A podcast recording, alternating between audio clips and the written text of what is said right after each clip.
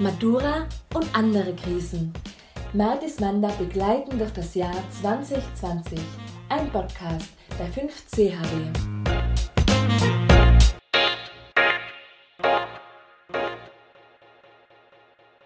Hallo, ich bin Anna. Und ich bin Karin. Wir werden in der heutigen Folge das Hörspiel Miss Quarantine präsentieren. Anna, willst du vielleicht mal erzählen, wie wir auf diese Idee gekommen sind? Ja, also zu Anfang sollten wir mal erwähnen, dass wir, die Heimkinder der 5CHW, schon so einiges im Internat erlebt haben. Wir zwei haben es zwar immer lustig zusammen, aber dass es nicht immer so gut laufen kann, ist auch klar. Hm, das stimmt natürlich.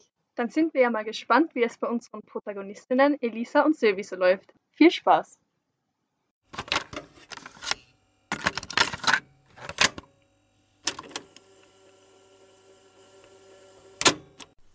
Hi!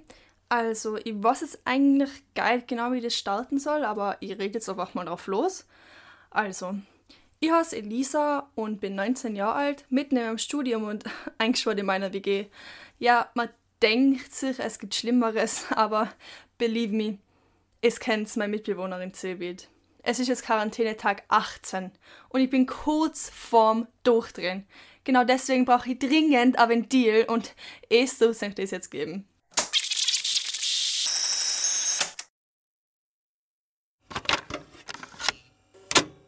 Quarantänetag 18, immer noch. Es ist jetzt 17.46 Uhr. Ich wollte gerade urfachlei einen schönen Powernap machen. Aber naja, wer hätte es gedacht? Die Silvi hat mir da wieder einen schönen, fetten Eddingstrich durch meine Rechnung gemacht. Ich habe mir gedacht, das ist ein Erdbeben. Bis mir dann aufgefallen ist, dass die Silvi sich denkt hat, sie muss jetzt anfangen, Sport zu machen.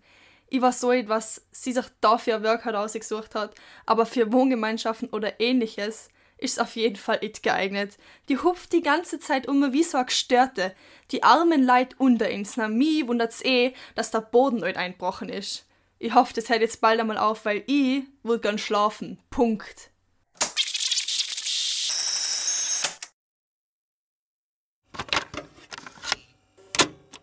Quarantänetag 19, 15.23 Uhr. Ich sag's euch, langsam rocht's mir. Ich wollt nur in Ruhe meine Instant-Nudeln essen.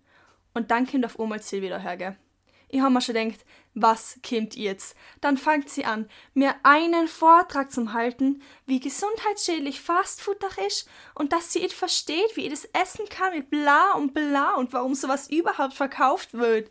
Ich habe es auch gar nicht mehr geglaubt. Vor der Quarantäne hat sie selber gegessen und jetzt schaut sie sich ein YouTube-Video an und ist auf einmal Ernährungsberaterin oder was.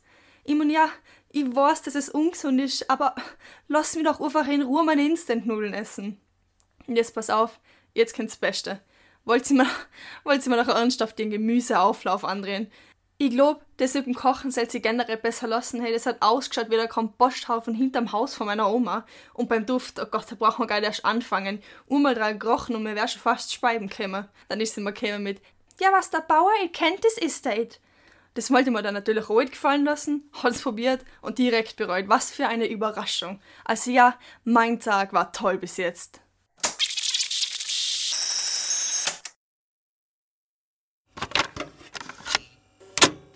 Quarantänetag 20, 14 Uhr.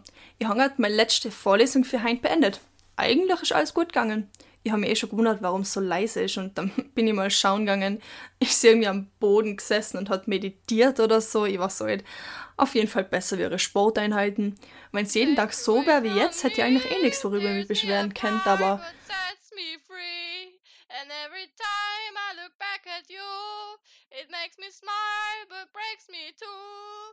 Okay, das ist neu. Wird sie jetzt Sängerin oder was?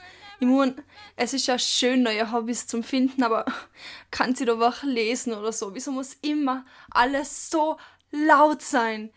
Wenn sie schon unbedingt singen will, wäre es schön, wenn sie wenigstens probieren würde, die Töne zu treffen. Ich meine, ich kann auch jetzt singen, aber ich lasse es halt von vornherein einfach.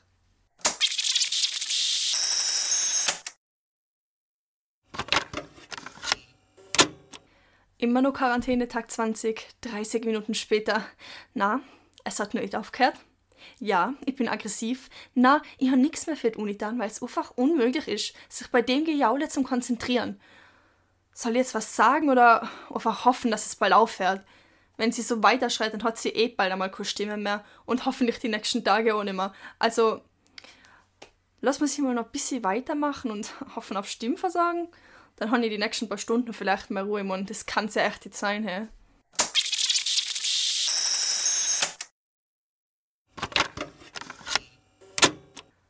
Quarantänetag 21, 14.58 Uhr. Meine Gebete wurden erhört.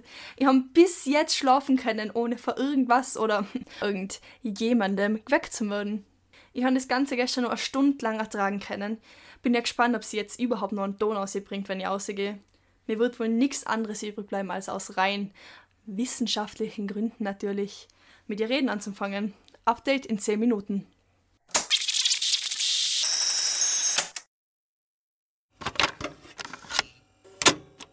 So, 20 Minuten später. Es ist so schön. Sie ist so heiser, dass sie fast nicht mehr reden kann. Ich habe einfach so da, als würde ich sie hören und sie hat nichts dagegen machen können. Ihre Handzeichen waren ja leider so undeutlich. Ich habe gar keine Ahnung gehabt, was sie mir damit jetzt sagen will. Ganz blöd gelaufen.